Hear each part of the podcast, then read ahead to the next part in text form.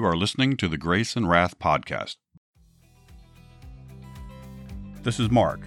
Living a truly fulfilling life without Christ is impossible, and choosing to die without Christ is pure insanity. Repentance of sin and belief in the gospel of Jesus Christ is the only way to be saved by God's grace from God's wrath.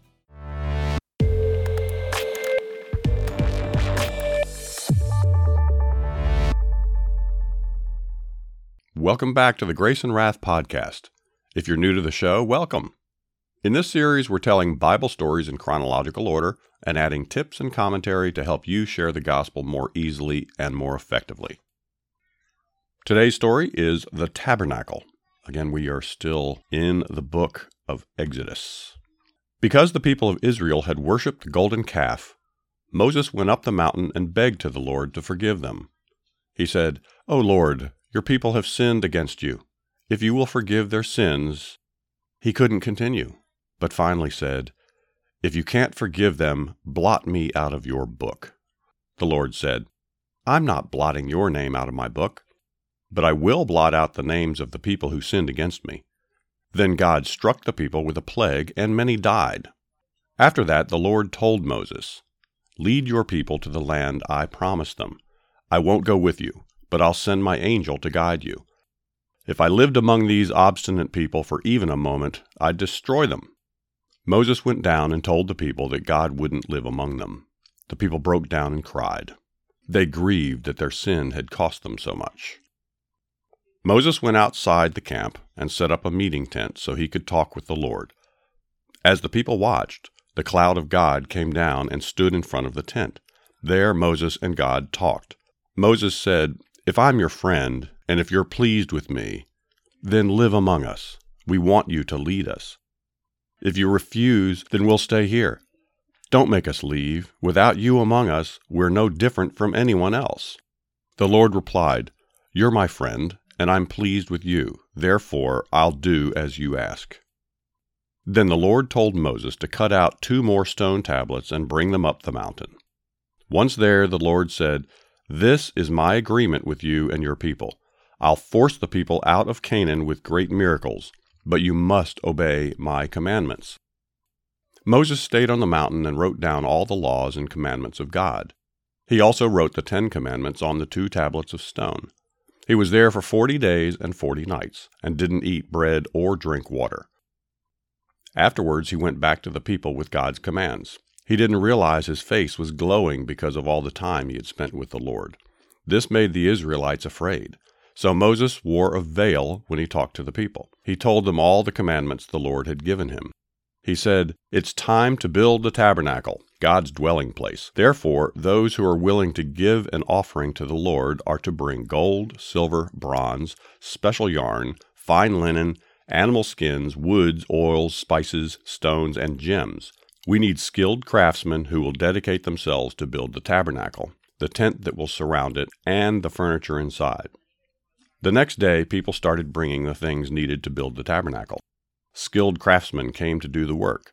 Day after day, the people brought their gifts until finally Moses sent out word Stop bringing offerings, there is more than enough. The people were careful to build the tabernacle exactly as God had told Moses. It was finished exactly two years after they left Egypt, to the very day. Moses inspected the work and found they had done just as the Lord had commanded, so he blessed them. Then a cloud came and hovered over the tent. As the people watched, the glory of the Lord filled the tabernacle. So from that day on, in all of their travels, the Lord was with them.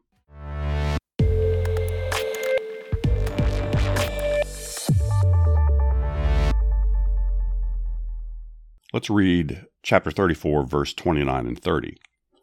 Now it was so when Moses came down from Mount Sinai and the two tablets of the testimony were in Moses' hand when he came down from the mountain. That Moses did not know that his skin of his face shone while he talked with him. So when Aaron and all the children of Israel saw Moses, behold, the skin of his face shone, and they were afraid to come near him. Well, none of us can steadfastly look into the face of the law. Its light shines rays of eternal justice into the very depths of our soul. See Psalm 19, 7 to 11 for some of the functions of the law.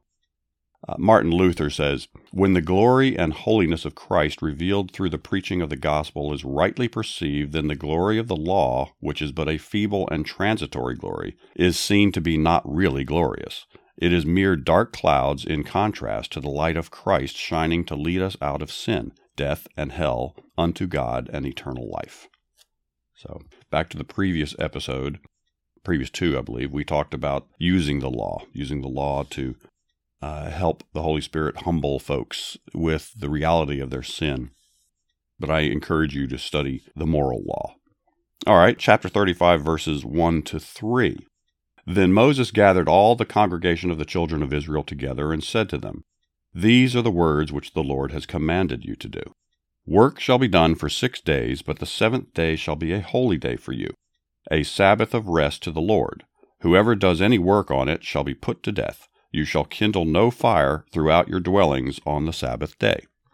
Skeptics sometimes argue that these verses contradict Paul's later statements that the Sabbath commandment was temporary and believers could decide for themselves regarding its observance. See Romans 14:5 and Colossians 2:14 to 16 for that for more detail on that. Well, scripture makes it clear that no one can be justified or made right with God by keeping the Sabbath holy or by keeping any other commandment for that matter. All the law does is bring the knowledge of sin to show us that we need a Savior. Jesus fulfilled the demands of the law, which means we can be made right with God through the faith in Him alone. See Ephesians 2 8 and 9. Believers now serve in the Spirit, not the letter of the law. And the principle behind the Sabbath is this just as God created for six days, then rested on the seventh, Man is to work for six days and rest on the seventh, to cease working.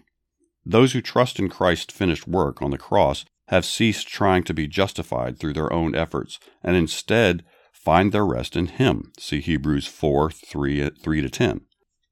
That is why keeping the Sabbath is a non issue for Christians when it comes to eternal salvation. It is simply a matter of conscience. Christians have incredible liberty. No one can tell us what we must eat or drink, or what days we must observe. Martin Luther says, The spiritual rest which God especially intends on this commandment is that we not only cease from our labor and trade, but much more, that we let God alone work in us, and that in all our powers we do nothing of our own. I like that summary of the point of the Sabbath. Lastly, I'd love to share this quote uh, Mr. Jim Elliot, the young missionary that was killed in the prime of his life uh, doing God's work. Okay, let's read the quote. Jim Elliot Lord, make me a crisis man. Let me not be a milepost in a single road, but make me a fork that men must turn one way or another in facing Christ in me. End quote. I love that. I, I love that. That if you want to represent Christ, if you want to be an evangelist, you want to share the glory of God, think about it. If everyone comes to you, and no matter who they are and what, what faction of your life, they they feel compelled to see a fork in the road just by interacting with you. It's either Christ or no Christ. If you haven't already, I encourage you to heed the Lord's call Turn from your sins, believe the gospel, and receive the gift of salvation that Jesus is offering you right now. If you like what you're hearing, please like and subscribe to the program. And please consider giving us a good review. It really does help. You can also find us on Instagram and Twitter at Grace and Wrath and on the web at graceandwrath.com. Thanks for listening. This is Mark signing off for now, so ride hard, pray often, and talk about Jesus wherever you go.